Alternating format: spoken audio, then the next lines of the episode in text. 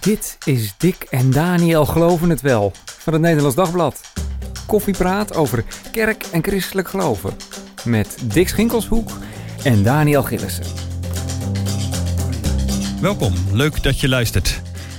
De kerk is een warm bad. Je mag komen zoals je bent. Als ik het maar met een goed gevoel die kerk weer eh, kan verlaten. Nee, zegt eh, theoloog Wim Dekker, elk mens heeft bekering nodig. Dat schrijft hij in zijn nieuwe boek Oproep tot Omkeer. Het mag in de kerk wel wat minder gaan over je mag komen zoals je bent. Nou, voor reformatorische christenen is bekering een heel bekend begrip... dat soms ook wat benauwend kan zijn... Maar voor andere christenen geldt bekering eigenlijk alleen voor mensen die van buiten de kerk komen. Die bekeren zich tot het christelijk geloof. Welkom uh, Wim, leuk dat Ja, je er bent. Dankjewel. Wat is, uh, wat is jouw bekeringsverhaal? Ja, Om daar is, meteen even af te trappen. Dat is wel mooi, ja. Nou, ik ben uh, in de kerk opgegroeid. Gegroeid, niet alleen in de kerk, maar ook in een heel gelovig gezin. Ja. En dan krijg je het idee van... Ja, dat het allemaal ongelooflijk belangrijk is, God en geloof, krijg je zo uh, helemaal mee. En het, het, is bij mij ook heel vroeg geland. Uit wat voor, voor, wat voor christelijke achtergrond kom jij dan? Wat is jouw milieu dan waarin jij. Ja, vandaag de dag zou je dat reformatorisch noemen. Dat woord dat stond, bestond er nog niet natuurlijk. Bevindelijke gereformeerde traditie. Uh, waarbij uh, veel, veel nadruk lag op de, op de omgang met God. Ja, het persoonlijk uh, geloof. Ja, persoonlijk geloof. Omgang met God, leven met God. Uh, ook wel het idee van er zijn bekeerde mensen. Ja, bekeerde mensen. En dat was wel een beetje schaduwkant hoor, die eraan zat. Van je dacht dan van sommige mensen die zijn echt bekeerd. En die hadden dus dan een, een verhaal er ook over. Hè? En ja, dat kan natuurlijk als een drempel gaan werken van moet ik dat ook beleven of zo. Maar zo strak was dat ook weer niet. Maar wel, wel een soort voorbeeldfiguren. Ja, want je had twee soorten mensen in de kerk zitten. Ja, je hebt wel twee soorten mensen in de bekeerd kerk zitten. En ja, bekeerd en onbekeerd. En ja. je gaat ook naar de kerk om een kans op de bekering te lopen. Dat zijn we in de doorsneekerken vergeten. We denken, we zijn er wel zo ongeveer. Maar je gaat ook elke keer weer naar de kerk om een kans op de bekering te lopen. En dat is dus één keer, want ja, het moet ergens een keer gebeuren. En dat is niet altijd dan duidelijk wanneer dat gebeurd is. Maar er moet een keer een soort. En het moet ook iedere dag gebeuren, toch? En het, moet ook, en het, en het is nooit klaar. Ja. zeggen, dat is een heel het is nooit maar het is ook met de traditie. Ja, maar het is ook zo niet iets van een verondersteld geloof of een veronderstelde wedergeboorte of een veronderstelde bekering, wat je in andere kerkelijke tradities. Nee, vrijgemaakt hadden dan wel van uh, je bent bekeerd tot het tegendeel blijkt. Dat, uh, dat ja, idee, maar dat, zo zijn wij dus niet opgevoed. Nee, en ik precies, denk, maar, dat, ik denk zo, dat dat ook goed is. Ja, ja zo heb je dus allemaal uh, binnen protestantisme ook heel verschillend over bekering eigenlijk wordt, wordt gedacht ja. en wordt gesproken. We ja. vallen er nu gewoon middenin. Voor de luisteraar denkt ook van, hé, hey, we bekering, we hebben, sommigen zullen er een heel groot gevoel bij hebben, weten precies waar het over gaat. Anderen denken, Wacht even. bekering, ja. wat is dat precies? Dat is toch precies uh, vooral iets voor mensen die, die buiten de kerk en buiten geloof zijn, zijn, precies. zijn opge, opgegroeid, groot geworden. En, en daarbinnen. Neem ja, ons eens even, neem ons eens even mee, uh, Dick. Wat bekering, wat, uh, wat is dat eigenlijk? Nou, Wim, wat mij eigenlijk in jouw boek het meeste trof, dat is toch wel jouw constatering. Dat doe je volgens mij met dat boekje van, van Maarten Wisse van een aantal jaren geleden. dat het christendom. Leraar PTU, hè? Ja, dat bekering en. de, pardon, dat christelijk geloof een bekeringsreligie is. Ja, klopt. Dus dat het uiteindelijk draait omdat je uh, nou, tot God bekeerd moet worden. Een ander mens wordt. Precies, je wordt een ander mens. Je gaat anders naar andere mensen kijken. Ja. Je moet bekeerd worden tot de schepping, wat dat betreft. Uh, zit ook die hele groene lijn, die zit ook heel nadrukkelijk in jouw boek. Uh, tegelijk zit daar natuurlijk in het christelijk geloof wel altijd een soort spanning. Want aan de ene kant moet je dus, er moet iets met jou gebeuren, er wordt iets van jou verwacht. En aan de andere kant is, natuurlijk, is, er, is er Gods genade, hè, het evangelie, dat God mensen naar zich, naar zich toetrekt. Dat ondanks hun fouten en gebreken, dat er bij God heel veel vergeving van, van zonde is. En je hebt wet en evangelie, zoals theologen dat dan, dat dan noemen. En die, die staan ergens nou niet haaks op elkaar, maar wel in een soort, in een soort spanning die je misschien ook helemaal niet moet oplossen. Ja, en daar komt natuurlijk bij wat, wat je natuurlijk zelf net zei, over dat in bepaalde stromingen van het gereformeerde protestantisme er een enorme nadruk is ja. gelegd op het feit dat je dus bekeerd moet worden. En dat je het niet zelf kunt ook nog. Nee, wij hadden daar natuurlijk een paar weken geleden met, uh, met Gert van der Brink een podcast over. Ja, er stelt de vorm uh, oh, predikant. Ja. Ja, ja. Die zei van ja, in de hele reformatorische kring inderdaad uh, ligt er zo'n deken over de mensen heen dat ze ja, is ontspoord. ja, tot geloof komen is er eigenlijk niet meer bij, omdat je een soort van weggehouden wordt. Het is zo hoog geworden en zoiets bijzonders dat er dan in je moet gebeuren. Dat, ja, en ook vaak weer te veel losgezongen van het dagelijks leven, vind ik. Dus het is een heel apart geestelijk gebeuren geworden. Hè? Ja, en een soort mystieke ervaring. Een soort mystieke je ervaring. moet uh, wat is Ja, het, eh, van, je, van je paard gegooid worden, net als, uh, Want is dat, is dat, Saulus. ja, dat is sta je dat onder bekering of is bekering dan, daar voor jou dan toch iets anders? Nou, ik heb eh, bewust gekozen voor het woordje omkeer natuurlijk. Hmm. Een Oproep tot omkeer. Ehm, ja, dat klinkt iets anders dan bekering. Maar het is ook, eh, dus, eh, ehm, zeg maar, mensen die dat woord bekering gelijk een beetje eng vinden, die kunnen omkeer misschien eh, beter plaatsen. Ehm, Het christendom is een Je- je- omkeer. ja, je, je, je- kijk, we kennen natuurlijk allemaal in dagelijks spraakgebruik van je moet je leven omgooien. Ik heb gezien dat ik mijn leven om moest gooien. Dat zeggen allerlei mensen op allerlei Ja, momenten. want je bent vastgelopen in je, Ja, in je leven. je hebt een burn-out gekregen. eh, eh, omgooien. Ja, Hm. dingen moeten anders. En een man als David Brooks met de Tweede Berg bijvoorbeeld, bespreek ik ook uitvoerig. Maar dat is, eh, heeft heel veel mensen ook geraakt. Dat Beroemde? Joodse, Ja. ik zal hem even ondertitelen. Ja, dat is heel goed. Ja. Beroemde Joodse columnist, onder meer van de New York Times. ja, Die de, de Second Mountain heeft geschreven. Een boek dat werkelijk nou al, al, al talloze, in talloze talen is vertaald en talloze herdrukken heeft. beleefd. die, Ja. heeft het, die heeft het eigenlijk ook over. Maar dat is vrij, vrij seculier, toch? Dat is vrij halverwege het leven komen veel mensen tot ontdekking. Ik moet mijn leven omgooien, want zo loop ik vast. Nou ja, seculier, ja, bij hem is dat eh, wel, gaat heel diep. Eh, psychologisch in ieder geval heel diep. En dat raakt ook aan religieuze dingen. En hij zegt ook dat verschillende religieuze tradities daar heel erg bij behulpzaam kunnen zijn. Het Jodendom en het Christendom noemt hij dan ook wel heel sterk. Heeft ook hele verhalen over. Maar ehm, kijk, dat Bijbelse woord eh, bekering. We moeten altijd natuurlijk toch weer herijken naar waar, waar ging het ooit, of waar is het ooit begonnen. In de Bijbelse traditie begint in het Oude Testament met inderdaad het woordje sjoep. Sjoef, dat is omkeer. Dat is, dat is het letterlijke woordje van als iemand gewoon op een weg loopt en hij keert om. Dus zo'n heel eh, dagelijks woord, zeg maar. Waar iedereen meteen bij voelde, nou zo werkt het. Je komt Ja, op een hebt, doodlopende weg, je moet terug. Je hebt de verkeerde afslag genomen. Je hebt een verkeerde afslag genomen. Nou, zo in de gevoelswereld van mensen is dat woord dus zo eh, geweest. En dan gaat de profeet dat gebruiken voor, zo moet het ook met God. Eh, want je bent waarschijnlijk een keer onderweg de verkeerde afslag ingegaan. Af God gediend of jezelf willen verrijken of terugkeren. Nou, dus dat, dat, in, ik vind het een mooi woord, dat uh, oud-testamentische sjoef. Omdat dat ook gelijk je met de benen op de grond zet van het je kunt er een heel geestelijk verhaal bij hebben, maar het zal altijd te maken hebben met een praktijk. Ja. Dat kun je niet. Dus dat het later zo als een heel apart geestelijk gebeuren uh, een eigen leven is gaan leiden, is al een teken dat het ergens losgezongen is van bijbelse wortels. Maar het heeft wel te maken met dat het Nieuwe Testament meer de nadruk nog wel legt op die innerlijke verandering. Want het Nieuw-testamentische woord metanoia, dat is meer de verandering van gezindheid, van je hart, van, van, van het innerlijk. Ja, van, da van Dalen zegt ook tot inkeer komen. Ja, tot inkeer. En dat heeft al iets meer, dus die introspectie en dat, uh, dat ja, er innerlijk in precies. jou iets verandert en zo.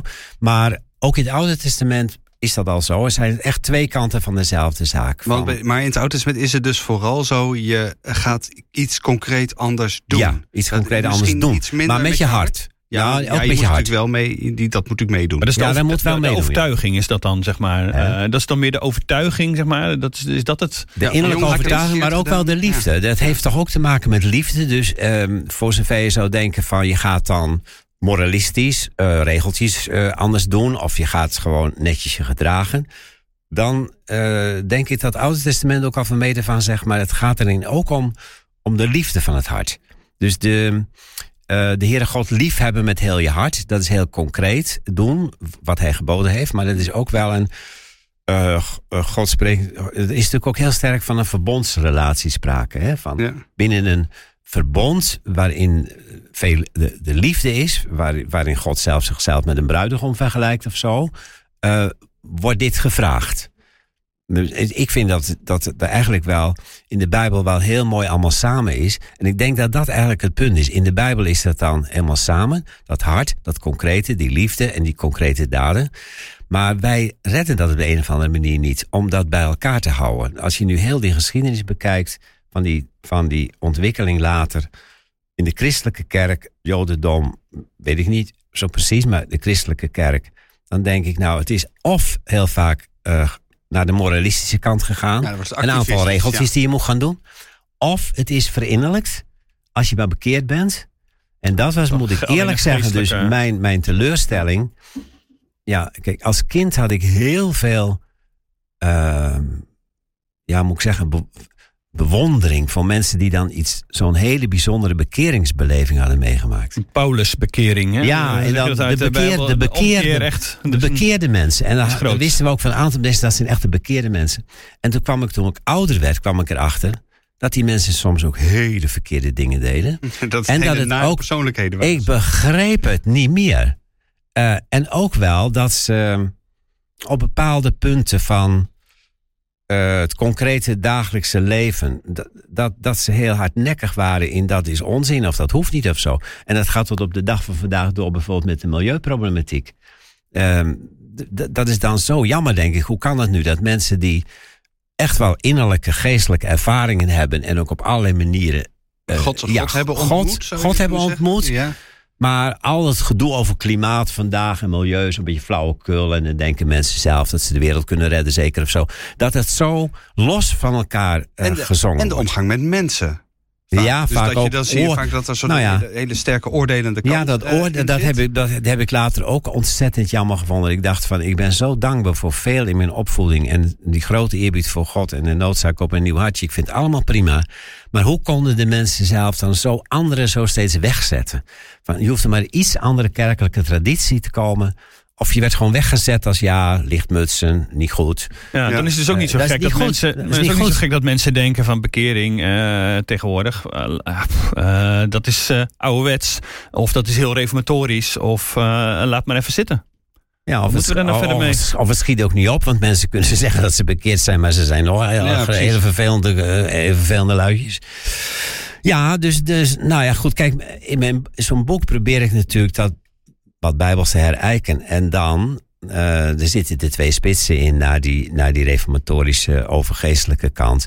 Maar bij mij, omdat ik nu mm. helemaal meer in de breedte van de protestantse kerk sta, er zit er meer een spits naar de andere kant. Dus kijk, die, die spits naar uh, dat het verengt, die, die, die zit er wel in, uh, in mijn boek ook. Maar de spits naar dat wij ten onrechte dit vergeten zijn en dat we in zo'n ja, heel ander klimaat zijn terechtgekomen van God is lief. En in feite zijn wij ook wel lief. Alleen af en toe moeten we een beetje bijgestuurd worden. En dan mag het in de kerk dan ook wel eens over gaan. Maar de kerk is vooral toch bevestigend en bemoedigend. En, doen, en, en uiteindelijk, uh, uiteindelijk uh, stroomt er ook geen bloed uit. Het kan ook niet echt verkeerd aflopen. Oordeel van God valt allemaal wel mee. Dat is het klimaat waar we nu breed in zitten, vind ik. En dat vind ik ja, vind ik slecht. Vind ik gewoon slecht. En ik vind ook. Slecht. Ja, ik vind het gewoon slecht. En ik vind het ook uh, uh, dat het uh, christelijk geloof daardoor tot een heel slap verhaaltje gemaakt wordt dat niet meer uitdaging heeft. Ja. Is, is, is, is bekering nodig om naar de hemel te gaan? Ja, geloof ik wel. Ja, ja even radicaal gewoon. Ja, ja, ja. Je kunt niet, uh, je kunt niet bij God uh, aankomen straks zoals je was. Je, je bent niet goed zoals je geboren bent. Je, je, je moet wedergeboren worden. Je hebt gewoon nog steeds een nieuw hartje nodig. Ja, je hebt een nieuw hart nodig, ja. Ja, ik, ik merk ook wel dat er zit ook een soort weerstand bij. Omdat ik denk, nou, er zijn een heel aantal bezwaren daartegen. Uh, ja, nou ja, bovendien, jij, je, je somt ze zelf ook gewoon op in je boek. Hè? Dus eh, ik hoef alleen maar uit jouw eigen werk te citeren. Bijvoorbeeld het hele psychologische bezwaar. Dat ja, wie, ik bedoel, wie van ons nou ja, kan zich bekeren? Dat is niet alleen theologisch, maar ook psychologisch natuurlijk zo. We zitten zo vast met, uh, bedoel, kijk, mensen die, uh, die niks met Jezus hebben, die daar niks mee te maken willen hebben.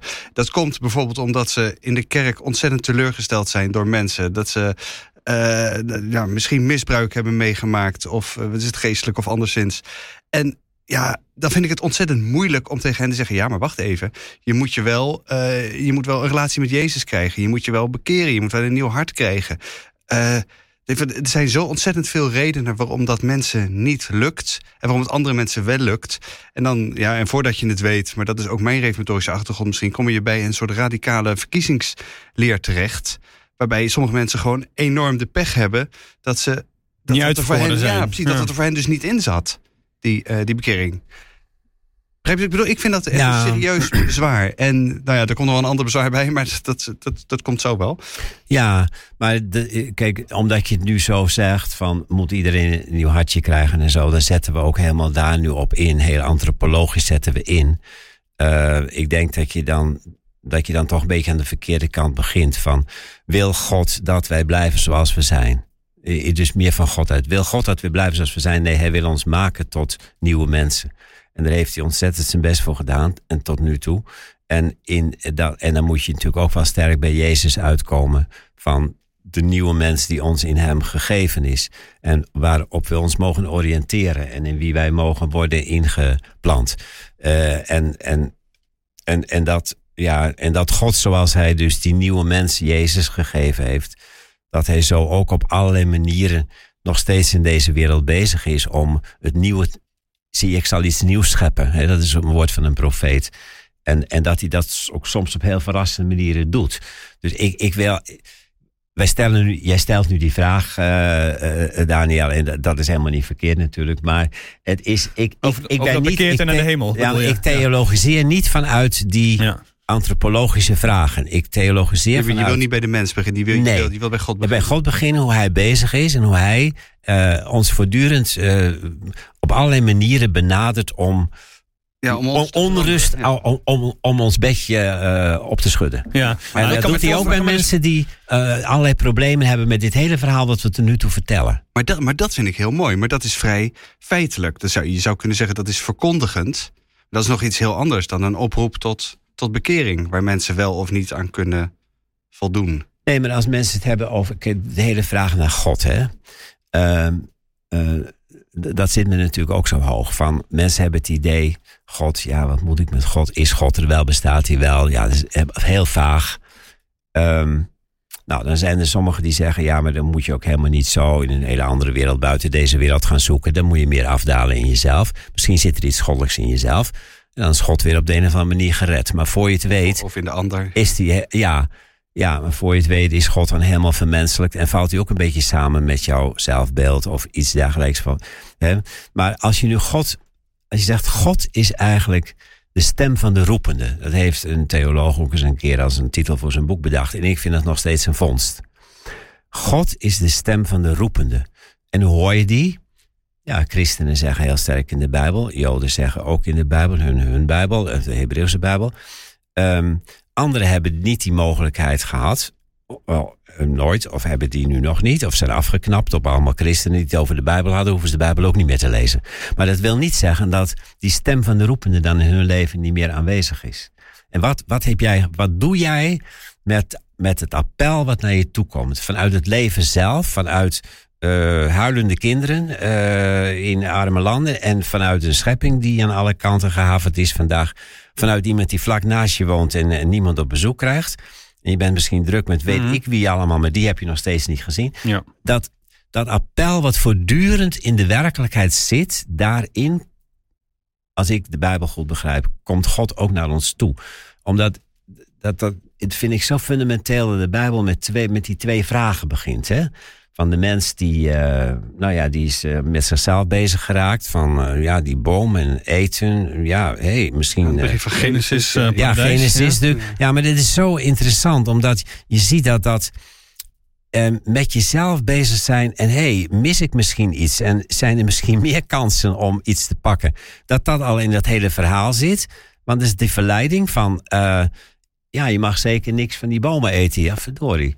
Dat doet een enorme uh, appel op consumentisme, zeg maar. En uh, genot. Uh, het zit ook gewoon in mensen. Ik bedoel, kijk naar zeg tegen kinderen dat ze, dat ze dat van, die, van die snoepjes ja. in het schaaltje niet mogen ja, pakken. nou, het is... Maar dan blijkt die begeerte dus heel sterk en dat is het fout. Maar het appel van, hé hey joh, daar, daar ben je niet voor bedoeld. Je bent bedoeld voor die relatie. Je bent helemaal weggelopen. Maar dan, en dan meteen die tweede vraag daarna natuurlijk van... Kaan die Abel dood, ook al uit je jaloersheid. En dan uh, waar is je broeder? De, en, en, en dat, ja, goed, dat, dat, wordt dan verteld natuurlijk in die verhalen van Genesis, een stem van God, maar dan weten we allemaal ook, ook niet hoe dat gewerkt heeft natuurlijk. Hè? Uh, de, stem van God komt altijd ook op een bemiddelende manier. Die, die Kain ziet daar zijn broer dood liggen. En dan bloed op de aarde en in de aarde. En ineens, ja, hé, hey, uh, waar is je broer? Ja, nu ja, de tegenbeweging er meteen bij van... ben ik mijn broeders hoeder? Hè? Dus moest je dat je voor jezelf verzint. Maar die, die verhalen zijn heel herkenbaar. Uh, als, als levensverhalen van iedereen die ja, in deze wereld rondloopt. En je kunt wel zeggen, ja, ik heb niks met geloof of God, maar. Maar die vraag je hebt, die je hebt wat met het, le het leven zelf. Het leven zelf brengt jou op. Wat doe ik eigenlijk? En waar ben ik mee bezig? En ben ik wel op de goede manier bezig? Ja, die twee vragen van Genesis. Mens, waar ben je? En, en, en waar is je broer? Is bij je broer. Ja. En die komen, die komen ook als je nooit in de Bijbel leest, vanuit de werkelijkheid naar je toe. Uh, dus laat jij. Maar sta je in de wereld met, met open oog en oor voor het appel? Of ben je zo in jezelf gekromd, zoals de, de kerk, Luther dat met name ook zegt. Dat is de grootste fout. In onszelf gekromd. We zien alleen onze eigen navel. Ja, en dan moet je dus daar. Dus God roept tot omkeer. Door de Bijbel, door Jezus maar ook door het leven zelf als wij het appel gaan verstaan. Maar nu uh, leg jij, dat, dat, doe jij dus niet alleen, maar uh, een groot deel van de christelijke traditie legt dan een verband tussen eeuwige redding en gehoor geven aan dat appel. Nou, daar heb ik nu nog niks over gezegd. Nou, Daniel vroeg net aan je. Ja, ja maar Daniel begint met de verkeerde vraag. nou. Ja, nee, want kijk... Um, het is wel een vraag, denk ik, die, die, veel luisteraars hebben. Van, ja, maar waarom? Maar, maar, nou ja, Vind je, vind je dan dat ze te veel met zichzelf bezig zijn? Nou ja, maar waarom. Ja, ik wil best nog wat van zeggen natuurlijk. Ik bedoel niet als een smoesje nu. Hm. Maar, maar waarom lopen we nu uh, zo direct weg? Dat, dat doe jij nu ook in die vraag, vind ik. Hè? Ja? Loop jij weg bij dat hele concrete verhaal? Jij moet leven. Je bent geroepen om te leven. Elke morgen als je opstaat en dan kom je weer allerlei mensen tegen en, en prioriteiten moet je en stellen. Keuzes en maak je wat voor keuzes maak je elke dag? En, maar dan wordt het eh, concreet, zeg maar. maar dat is een beetje, concreet. dat is dus een beetje het zoeken, denk ik. Van uh, als je dit, ja, denk oké, okay, is een mooi theoretisch Ik heb de relatie tussen, tussen eeuwig hel en, en die concrete vragen niet verzonnen. Waarom niet? Omdat die al, al, al, al tijden klinkt. En zeker wij met een reformatorische opvoeding, we moeten toch maar even weer voor, voor de dag. Uh, denk je altijd van, oh ja, bekering en eeuwig hel, die hebben gewoon één op één met elkaar te maken. Ja, misschien moet dat eens een keer, uh, moet dat uh, nee, ik vind één op één vind ik bijna, dan. bijna verlammend werken. Wat? Die, die relatie. Ja, maar verlammend werken om aan die oproep gehoor te geven. Maar omdat die niet uit liefde gebeurt, maar voor een deel dan ook gewoon uit angst. En dat is jouw probleem er ook mee dan, Wim? Eigenlijk, met die hele vraag. Ja, nou, of angst altijd een slechte raadgever is, is ook nog weer een vraag apart hoor. Uh, ik las pas, even in zijpaad, maar wel interessant.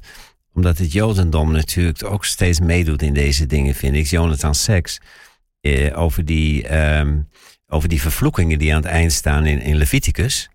Dat is enorm. Er zijn al die geboden gegeven en aan het eind staan enorme vervloekingen. Hè? Als jullie die geboden niet doen, dan zul je nou ja, de ene ramp naar de andere. En dan zegt Jonathan Sacks daarvan, dat is eigenlijk toch ook wel heel mooi. Want uh, uh, angst uh, kan ook wel weer op het goede pad brengen. En misschien heeft Eeuwige wel geweten dat het af en toe ook gewoon nodig is om ons een beetje bang te maken. ja, nou dat vond ik weer op een hele andere, milde manier klinken. Waarbij die ruimte van. Het gaat uiteindelijk natuurlijk niet om ons bang te maken, maar het gaat om. Ja, en dan uh, Jonathan Sacks, maar ook het hele die Oude Testament. Het gaat om het, rabbijnen. Ja, maar dan gaat het niet meteen om het eeuwige leven en waar je uiteindelijk terechtkomt. Maar dan gaat het om het goede leven. Van als je die geboden doet, dan, dan komt het leven tot zijn recht. Zoals de schepper het bedoeld heeft. Doe je dat niet, dan gaat de wereld en jezelf, je gaat naar de knoppen. Hoewel je denkt dat het hartstikke leuk is.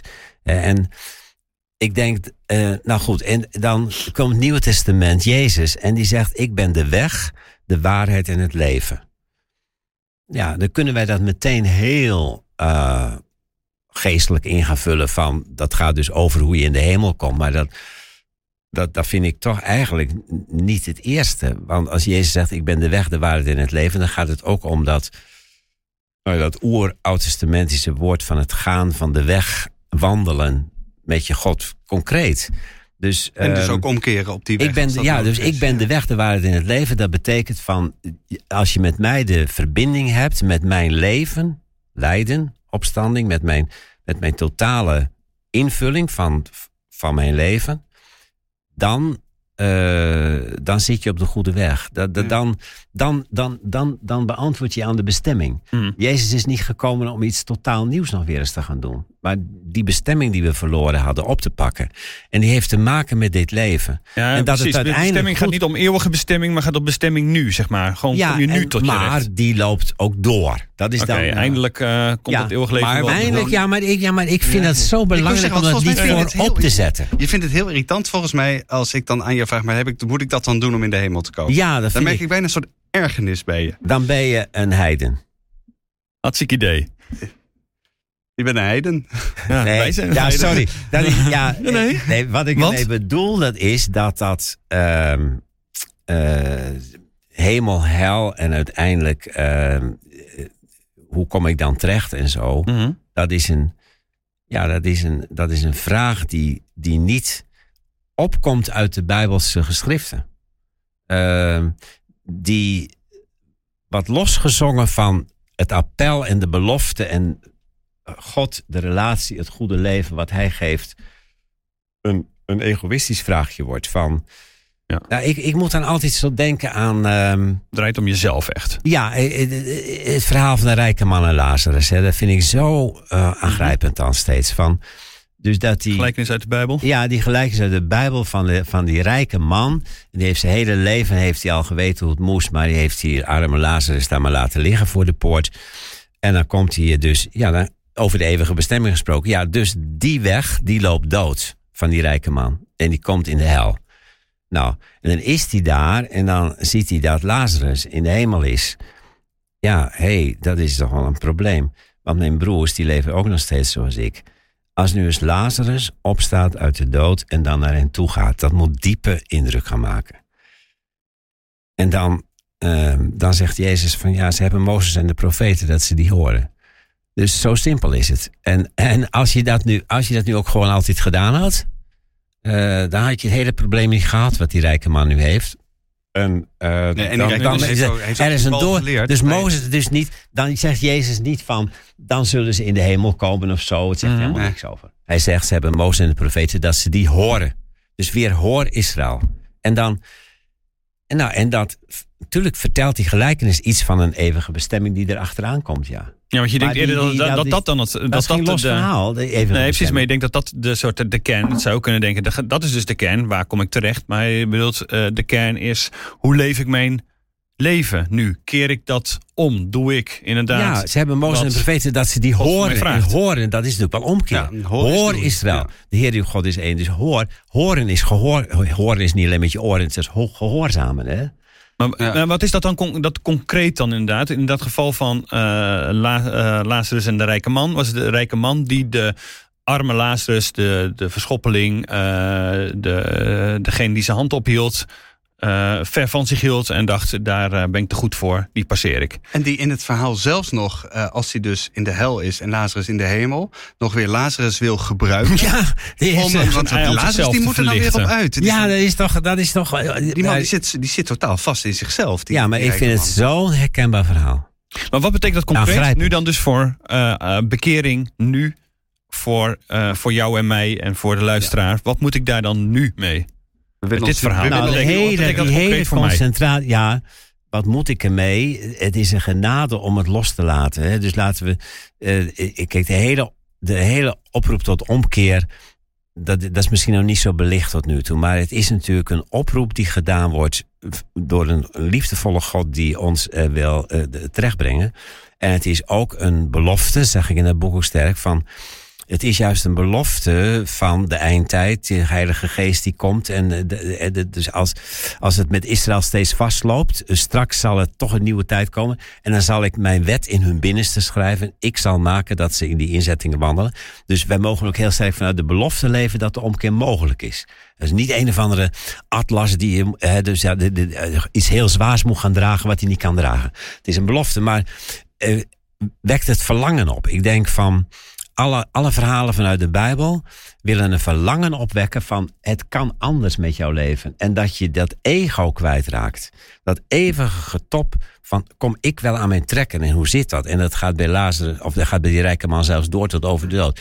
En, maar ook, dus dat bedoel ik nu straks met heides, weet je wel. Ik zei, ik gooide dat er zomaar even in natuurlijk. Maar dat, dat dus los van Gods woord, belofte, uh, Torah, bezig zijn met hoe kom ik straks goed terecht? Of uh, de, e het eeuwige welzijn of de hemel als een soort verbeterd walhalla. Nee, jij hebt nu te horen en te gehoorzamen. En dan te vertrouwen dat jij goed terechtkomt. Hoe? Dat weten we helemaal niet zo precies, want daar zegt de Bijbel helemaal niet zo ontzettend veel over hoe dit helemaal uitziet. Maar wel het vertrouwen dat dat echt kan groeien van dat het met de dood niet afgelopen is. Als je de levende God gediend hebt en die, die, die je ook in je leven hebt leren ontmoeten. Nee, dan, dan hoor ik zeg maar, we moeten nu dus in ons leven dat anders gaan doen. Hoe, uh, wat, wat, wat is dat voor ieder persoonlijk weer na zijn eigen bekering? Of kun je zeggen, oké, maar in de kerk uh, is het toch belangrijk dat we dat, dat we bepaalde oproep uh, klinkt. Ik, ik kan uit dat verhaal van Lazarus één op één natuurlijk halen van oké, kijk naar de mensen om uh, die het minder hebben of zo.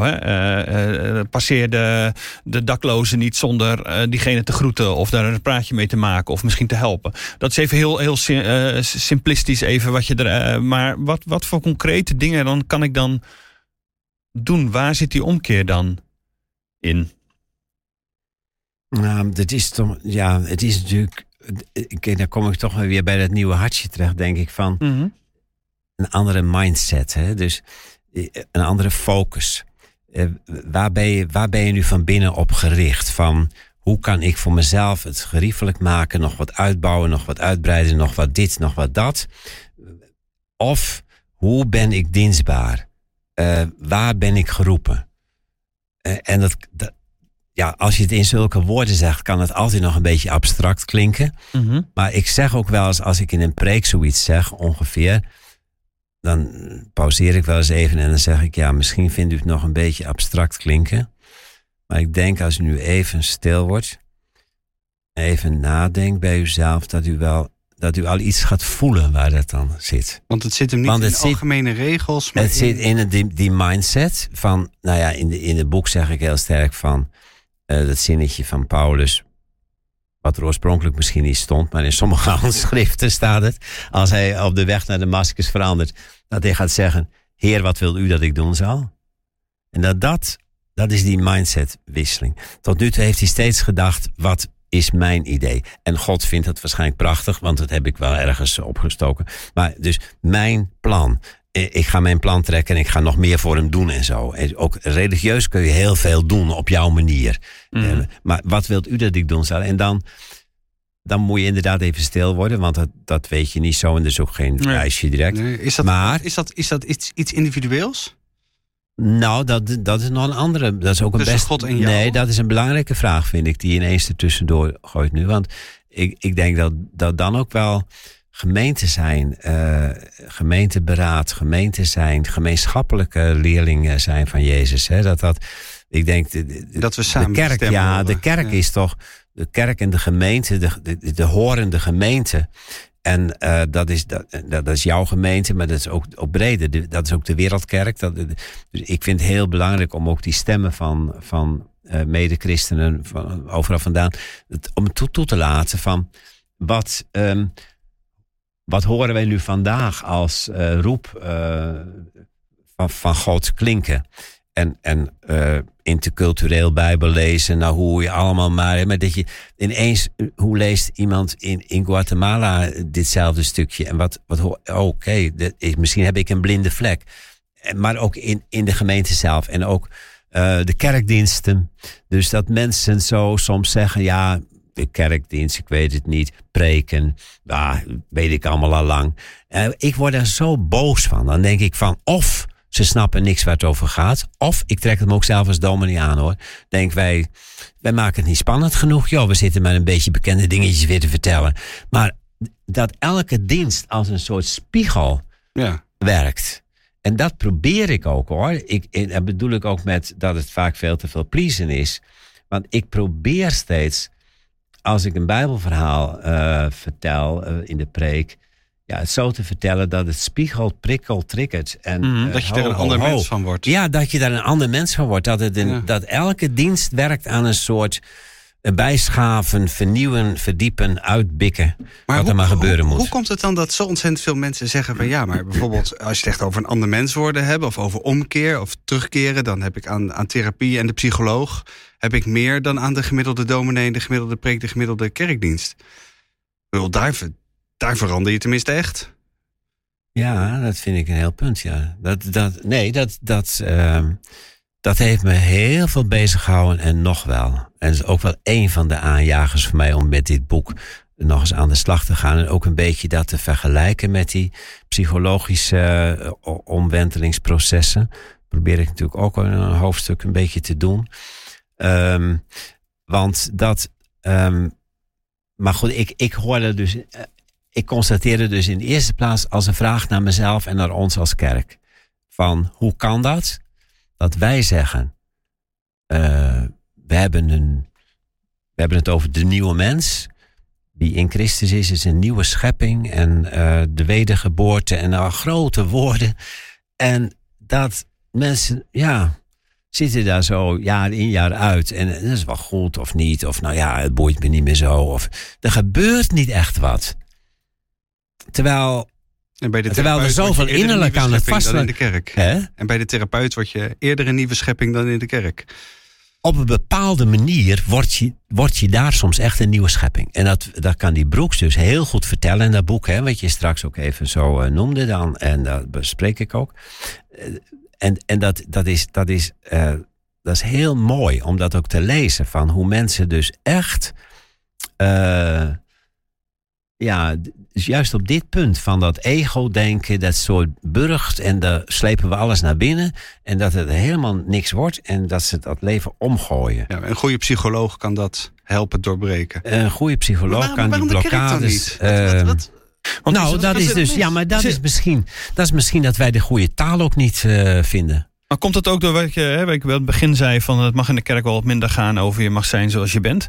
Ja, dat vind ik zonder meer. Dat hebben de boel, kerken ja, wel. En, en er zijn ook, die hebben daar behoefte aan. De mensen zijn onzeker als de pieten.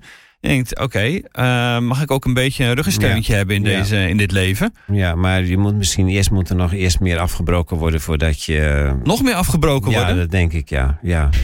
Ja. Een goede therapeut doet het ook hoor. Ja, die doet dat ook. Dat is vaak. Nee, maar, nee, maar dat is over. Kijk, ik weet niet of we deze kant helemaal verder op moeten. Maar nee, maar goed, er zit wel iets wel, in hoe dat in de nee, kerk maar gaat. Therapie, joh. Ik bedoel, als je ziet. En hoef je nog niet eens de allerzwaarste therapieën te hebben. Maar wat een weerstand er ook zit al om eraan te beginnen. Want wat haal ik niet overhoop? Ja. ja, dat kan ik heel goed snappen. En dan om halverwege niet af te haken. Want het gaat wel erg diep. Dus daar moet je er wel heel veel voor over hebben. Daar heb ik ook vaak heel veel respect voor. En ik kan Mm. ook snappen dat mensen, dat trek ik niet of zo. Moet je er heel veel voor over hebben om te, in te, dat je gelooft, ja, maar als ik hier toch doorheen ga, ook dit nog en dat nog eh, verwerk en aanpak in mezelf, dan kan ik toch anders worden. Maar dus wat is als kerk wat meer Maar- leren van, maar- die, van die psycholoog? ja, de- dat, en- en en, dat niet zeggen kerk- alleen maar het is prima zo? En dat, Dat is precies. wel goed. En dat, nee, maar dus, en die, wat zegt die, psych, die therapeut? Die zegt, ja, dat is heel erg, mevrouw, maar u, ja, u moet er wel doorheen. En wat zeggen wij als de mensen één keer boos worden over een preek? Van, dat is. Dan zeggen we, oh, sorry hoor, ik heb misschien verkeerd gezegd. Want eh, Ja, het heeft Wij- wel heel erg geraakt. wij doen dat niet goed. Nee, maar dat, Ja. dat vinden ze echt meer Ja. serieus. Ja, ja. Maar het andere punt is, eh, en daar zoek ik steeds naar, eh, Dick, en eh, dat, dat, ja, dat is een gezamenlijke opdracht ook voor ons, vind ik. Maar hoe vinden wij taal? Hoe vinden wij in preken, catechese, eh, hele geloofsopvoeding, hoe vinden wij taal die die inhoud van die Bijbel natuurlijk eh, helemaal meeneemt, maar die tegelijkertijd eh, weg is uit inkraut kerkelijke taal, alsof Die, het om een apart raakt aan het leven. die raakt aan het leven. Hè? En, en ehm, nou, dat is ook eh, werk in uitvoering, denk ik. Ik wil niet zeggen dat dat helemaal niet gebeurt. Dus zo'n beweging als Areopagus voor prediking en zo, die op het ogenblik er is met Kees van Ekris en een hele boek van Kees van Ekris wat jullie pas ook een keer behandeld hebben, geloof ik, of zo. Hè. Maar dat, ik bedoel, dat vind ik hele goede voorbeelden. Maar ja, er gebeurt heel veel in de kerk om, dat, om die vertaalslag te maken. Ja, er gebeurt veel, ehm, maar ook nog te weinig. Mag wel een tandje bij. Uh, ja, omdat, nou ja, goed, dat, dan komen we op een ander onderwerp. Maar ik vind dat de, uh, het gemak waarmee je nu bijvoorbeeld uh, zo toch ook kerk, het relevante van kerkdiensten en de hele prediking en zo wordt afgeserveerd. Na corona nog weer gekker dan het al was. Dat vind ik dodelijk.